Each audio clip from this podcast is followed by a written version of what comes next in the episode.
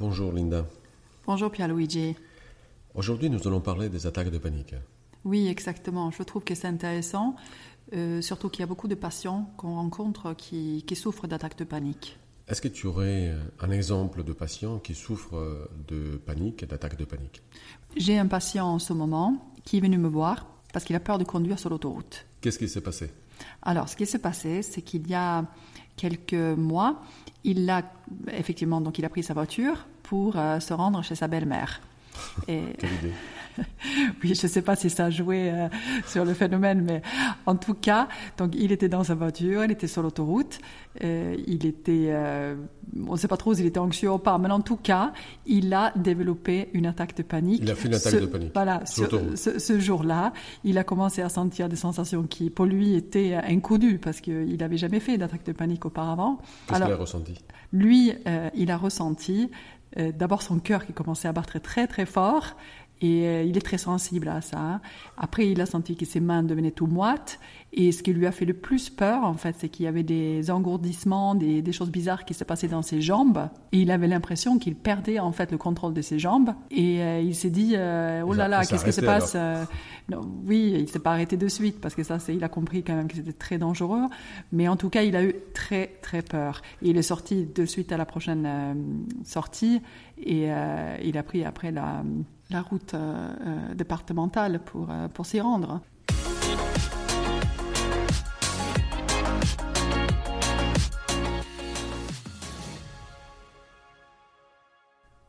Et c'est quoi l'attaque de panique alors? Explique-nous. Alors l'attaque de panique, c'est l'apparition rapide, délimitée dans le temps, d'un certain nombre de manifestations physiologiques. Donc c'est ça qu'on nomme en fait l'attaque de panique. C'est quoi ces manifestations? Alors, ces euh, manifestations, ça peut être donc les palpitations, comme euh, pour euh, mon patient, la transpiration, des tremblements, parce qu'en fait, on peut se mettre à trembler, ou des secousses carrément musculaires. Après, on peut avoir cette sensation désagréable qu'on a le, le, souffle coupé, en fait, qu'on n'arrive pas à respirer. C'est pour ça qu'on hyperventile, parce qu'on a une barre thoracique qui empêche, on a l'impression qu'on n'arrive pas à respirer, c'est ça? Oui, complètement. J'y viens après.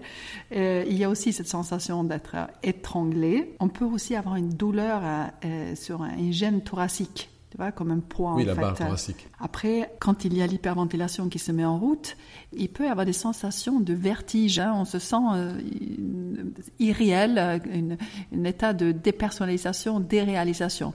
Et qui oui, fait... c'est vrai que quand on hyperventile, on envoie trop d'oxygène. Et on a cette sensation-là de vertige, de dépersonnalisation, de déréalisation. Oui, on, on, on faisait dit... ça quand on était plus petit. Hein. On, oui, on, s'entraînait à hyperventiler et on avait la tête qui tournait. Je te vois bien en train de le faire. En fait, c'est comme si on marchait sur le coton, quoi. On est un peu, euh, voilà, Oui. pas, pas trop dans, connecté avec la réalité. Il y a cette peur de perdre le contrôle, quoi. Puisqu'on sent tout ça, est-ce que je veux pas perdre le contrôle Bah, de moi? surtout sur l'autoroute, je pense qu'il y a une très grande peur de perdre le contrôle. Et oui, parce qu'on sait que c'est dangereux, hein, il y a beaucoup de circulation. Il peut aussi y avoir la peur de mourir, de faire une, euh, un arrêt de cœur. Oui, j'ai deux patients qui, qui ont eu ça. Euh, Ils étaient convaincus qu'ils allaient mourir euh, dans, dans les minutes qui suivaient cette attaque de panique. Donc ça montre bien à quel point ça peut être impressionnant de ressentir toutes ces, manifestations. Euh, cette sensation qu'on peut avoir euh, dans les jambes, en fait, on sent que des choses bizarres, quoi, des parasthésies dans les jambes, comme si on les maîtrisait plus, en fait. Et euh, après, on peut aussi avoir des frissons, des, bouffées de chaleur. Donc voilà, ça, ce sont les, les manifestations qu'on peut retrouver. Après, c'est différent hein, selon les individus. Tout le monde ne va pas ressentir tout ça en même temps. Mais on parle d'attaque de panique quand on ressent quatre choses, quatre symptômes euh, de ces, de ces manifestations-là. C'est ta liste là que tu viens de donner. Exactement, c'est là où on parle d'attaque de, de, panique.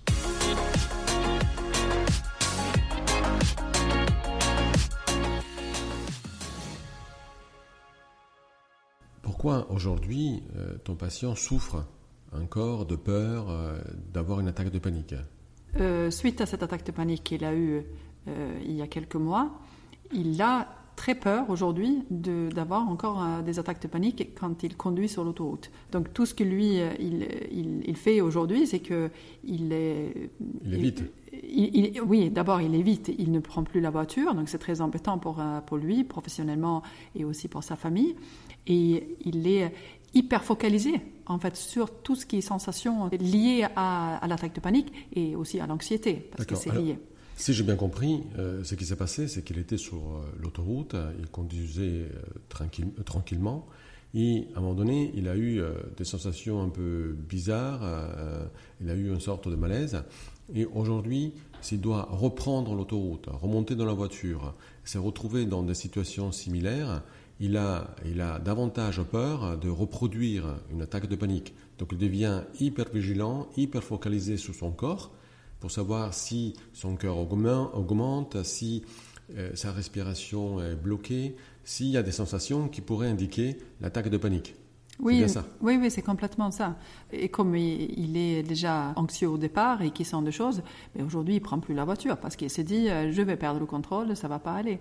Donc ça veut dire que si il est sur l'autoroute, s'il devait retourner sur l'autoroute, le fait d'identifier des sensations activerait la peur, l'idée qu'il va avoir la crise, penser qu'il va avoir la crise active euh, la peur et active encore plus des sensations. L'augmentation des sensations confirme qu'il va avoir la crise, c'est qu'il va augmenter encore la peur, qu'il va encore augmenter les sensations. D'autres sensations se surajoutent et finalement, il provoque une crise par, euh, par la pensée, parce qu'il anticipe qu'il va avoir une crise et qu'il a peur d'avoir une crise, et que les sensations qu'il perçoit, ce ne, sont pas des sensations de la crise, ce sont des sensations de peur d'avoir une crise. Oui, tu nous expliques le modèle en fait qu'on entretient, qu'en fait, Le, phénomène est entretenu par l'anxiété que ça génère, l'interprétation catastrophique de ces symptômes, de ces manifestations, ne font qu'alimenter l'anxiété et que du coup, voilà, ça accélère et ça s'intensifie et on va en fait euh, développer un attaque de panique à partir des sensations qui, qui étaient là et qui, qui, qui étaient peut-être liées à l'anxiété, quoi. Oui, l'interprétation catastrophique, c'est quand je sens la sensation, je me dis, je vais avoir une crise, je vais mourir, je vais m'étouffer je vais euh, devenir fou, par exemple. Et en te disant ça, toutes ces pensées-là qui te viennent euh, à l'esprit, ben, tu alimentes ton anxiété qui augmente et tu peux euh, du coup développer une attaque de panique. Donc il va avoir très peur de ça. Donc dès qu'il sent quelque chose, il évite, il, il, devient très sensible, très hyper focalisé. On parle aussi de attention sélective, tout ce qui peut lui faire penser à que ça pourrait être le début d'une attaque de panique.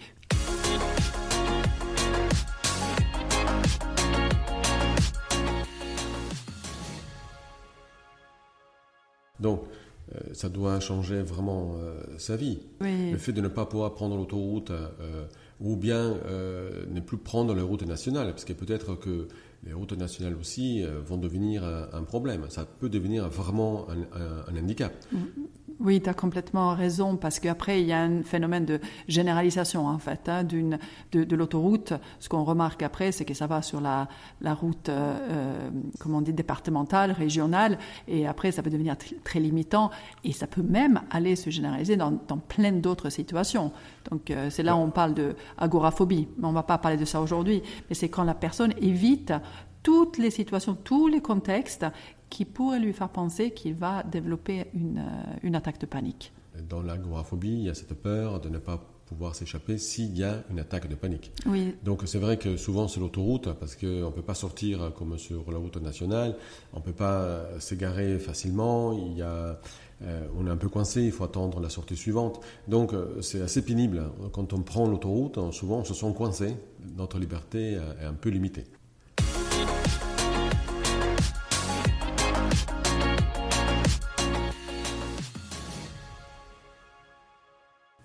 Je comprends que ce patient-là doit être en grande difficulté, il doit être aussi déprimé du fait qu'il ne peut pas sortir, il ne peut pas aller voir euh, les amis, la famille, s'il euh, si, euh, habite un peu loin. Il doit être coincé à la maison. Il a perdu beaucoup de liberté finalement avec, avec cette peur qu'il a aujourd'hui. Peut-être peut faire encore quelques petites distances. Il peut encore prendre la voiture dans, sa, dans son village, hein, d'aller au supermarché. C'est des choses qu'il fait, mais euh, ça reste difficile. ça, commence à être difficile. Alors, qu'est-ce que tu vas faire alors avec lui? Alors, ce qu'on a fait jusqu'à là, ce qu'on a, on a fait une analyse fonctionnelle. Expliquez-moi cette analyse fonctionnelle. On va analyser une situation pour voir comment le patient se comporte et qu'est-ce que c'est qui maintient le problème. Donc c'est une situation type euh, qui concerne ces attaques de panique. Complètement. Donc euh, en ce qui concerne mon patient, la situation c'est quand il sent la sensation d'une gêne thoracique. C'est la sensation qui déclenche euh, sa crainte d'avoir euh, de faire une crise. Voilà, c'est ce qu'on va appeler le stimulus déclencheur. C'est la situation. Donc il sent, il prend la voiture, il, euh, il déjà il anticipe, hein, il anticipe le fait qu'il va avoir une crise de panique. Donc il, y a déjà de l'anxiété au départ. Et, donc il est très, il est hyper vigilant. Et, dès qu'il va sentir, il sent cette sensation de lourdeur, de gêne thoracique. Et là, il se dit, oh là là, je vais avoir une attaque de panique. Oui, ça doit provoquer déjà ça de la peur, du coup. Voilà, donc la pensée, elle déclenche de, la, peur. Du coup, il y a Qu'est-ce qu'il fait? Il fait quelque chose? Mais il y a le rythme cardiaque qui va accélérer, qui va du coup venir euh, alimenter encore l'anxiété. Euh, cette gêne thoracique qu'il a, il a l'impression qu'il ne respire pas. Donc il commence à mal respirer. Il hyperventile. Voilà, il commence, ça part vers une hyperventilation. Ah oui, ça doit donner des vertiges, ça doit donner des transpirations, euh, ça doit donner une décharge d'adrénaline. Après quelques minutes, c'est ce que ça donne effectivement. Hein. Donc il respire très mal, l'oxygène est mal distribué, il commence à avoir la tête bizarre, il se sent donc euh, étourdi, euh, il, est, il se sent irréel en fait, hein, et il n'est pas bien du tout. Donc, oui, un peu dans le coton, comme tu disais tout à l'heure. Complètement. Donc, euh, qu'est-ce qu'il fait? Mais euh, il, euh, il, il, revient avec sa voiture. il, ne roule pas beaucoup, quoi. Et, quand il sent ça, ben, il revient. Il retourne à la maison. Et il retourne à la maison. Il laisse sa voiture et il trouve une autre solution pour se rendre, au, si c'est au, supermarché ou, à l'école de sa fille, par exemple. Donc, disons que tu as pas mal d'éléments. Tu as au côté sensation, cette barre thoracique, rythme cardiaque qui augmente, transpiration, main moite, peut-être un bouffé de, chaleur, vertige, être dans le coton. Côté émotion, tu as parlé d'anxiété, de, peur. Et au niveau de pensée, c'est je vais faire une crise. Si je sens la sensation de barre thoracique, c'est que je ne veux pas respirer, je manque d'oxygène, il faut que j'aspire davantage. On a ces croyances-là sur les sensations. Et ensuite, si j'ai bien compris, le comportement qui met en place, d'hyperventiler complique encore plus les choses en fait. Il pense que ça va résoudre la situation parce qu'il manque d'oxygène, donc il faut hyperventiler, mais en fait il a trop d'oxygène et beaucoup de sensations sont provoquées par ce qu'il fait.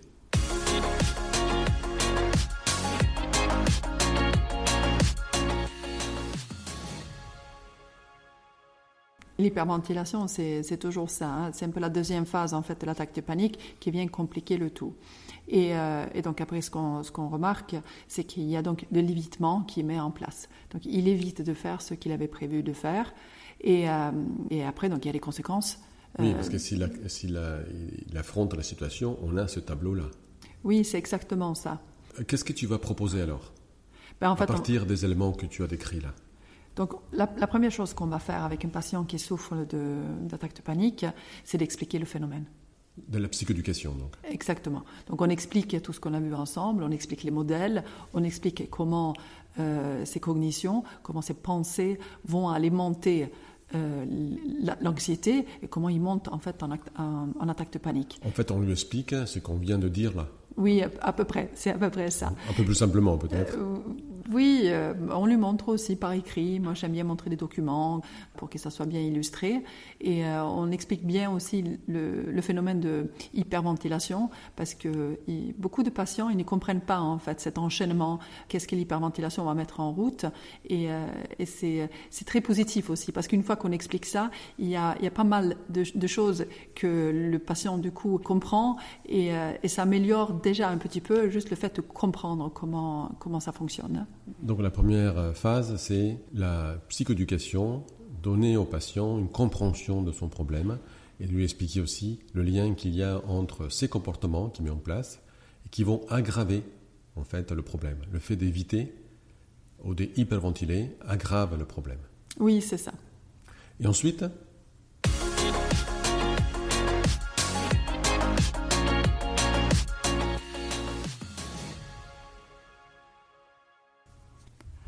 Alors après, on a deux voies. On a toutes les techniques euh, qu'on appelle des techniques comportementales et les techniques cognitives. Qu'est-ce que tu fais en technique cognitive, par exemple? Je pense que déjà dans la psychoéducation, tu as déjà démarré une modification des croyances.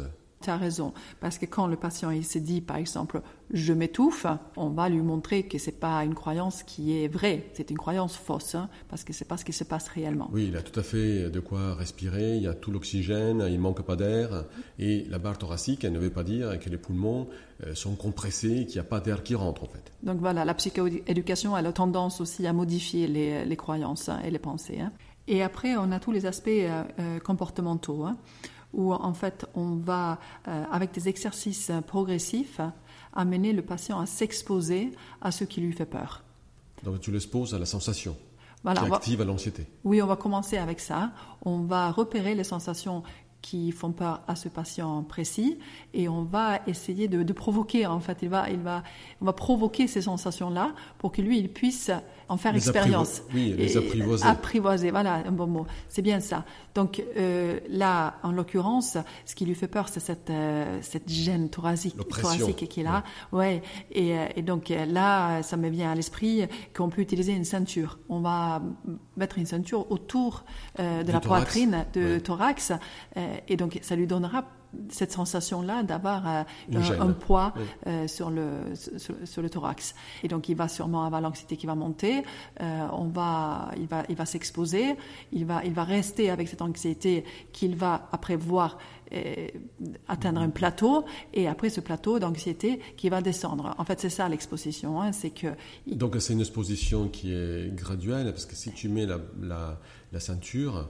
un lacet, pour sentir la barre thoracique, c'est que cette sensation-là euh, active une anxiété modérée. Ce n'est pas une attaque de panique. Voilà, on va hiérarchiser les différentes situations euh, que lui il peut rencontrer et peut-être que cette euh, sensation-là, elle représente 5 ou 6 en anxiété pour lui et donc du coup on sur va 10. sur 10 hein, et donc du coup on va pouvoir s'exercer sur sur cette situation-là. En fait, on fait la même chose qu'on fait pour des araignées, par exemple, pour les phobies d'araignées où on va hiérarchiser l'araignée, et là on fait une hiérarchie par rapport à, l'intensité de la sensation. Oui.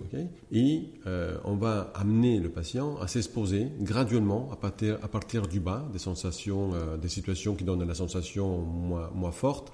Et quand il s'habitue, on passe aux situations suivantes.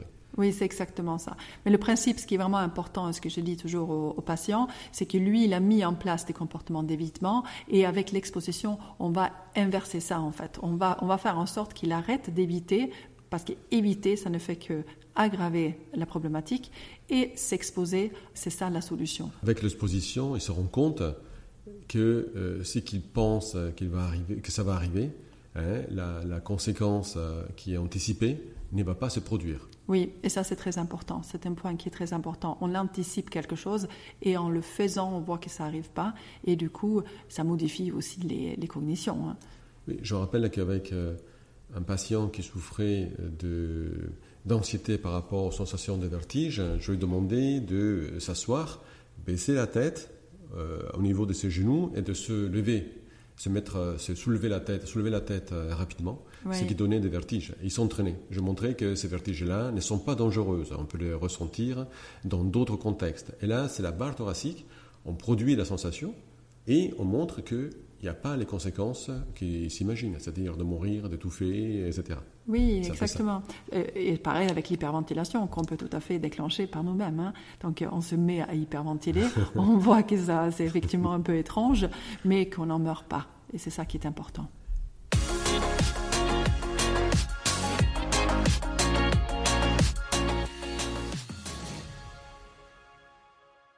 Et je pense qu'il apprend aussi la relaxation. Exactement. Voilà, donc on va aussi focaliser sur euh, d'abord euh, la respiration. On, apprend à réguler sa respiration. Et donc on fait des exercices bien spécifiques pour apprendre ça. Et, euh, donc, et ça, ça marche, c'est très très efficace. Et après, il y a aussi la relaxation. Donc on apprend à pouvoir se relaxer, à pouvoir se détendre quand on en a besoin. Donc il y a deux techniques. Une un peu dans l'immédiat, qu'est-ce que je fais quand j'ai ma crise, comment est-ce que je dois réguler ma respiration, et euh, la relaxation pour euh, détendre ou diminuer l'anxiété de base, l'anxiété trait qui est là présente même entre les attaques de panique. Oui, tu as raison, il y a deux techniques. Hein. Mais moi, je dis toujours que les deux techniques s'apprennent quand on est en, état normal. On ne va pas commencer à s'entraîner quand on est très anxieux. Donc d'abord, on s'entraîne sur les deux, on, apprend à bien respirer, on apprend à bien se détendre pour justement pouvoir utiliser ces techniques dans des états plus intenses.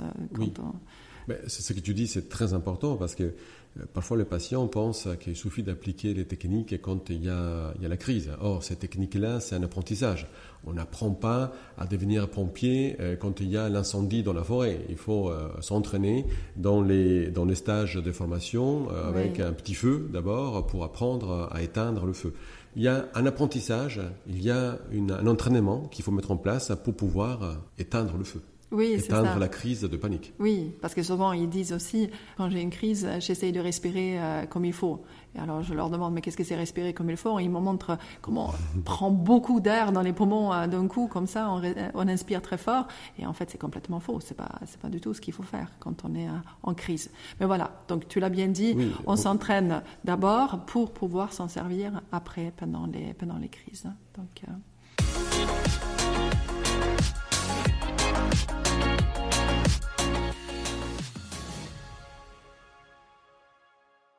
Plus, la relaxation fait du bien, euh, même quand euh, on n'a pas de problème. Ah oui, ah oui, complètement. Ces deux techniques, de toute façon, euh, sont utiles pour tout le monde. Pour la gestion du stress. Ah, complètement. Oui, oui, c'est très important. Et je trouve que tout le monde devrait bien apprendre à, pouvoir se relaxer. on, peut tous apprendre à bien respirer parce que c'est des bons outils à utiliser quand on est stressé, quand on est anxieux. J'ai aussi euh, vu que les, une relaxation euh, qu'on met en place de manière euh, régulière permet aussi de réduire, donc, comme on a dit, l'axe du stress. Et l'axe du stress est aussi lié à l'état dépressif. Et quand on s'entraîne avec la relaxation, on se protège aussi du risque de développer une, une dépression.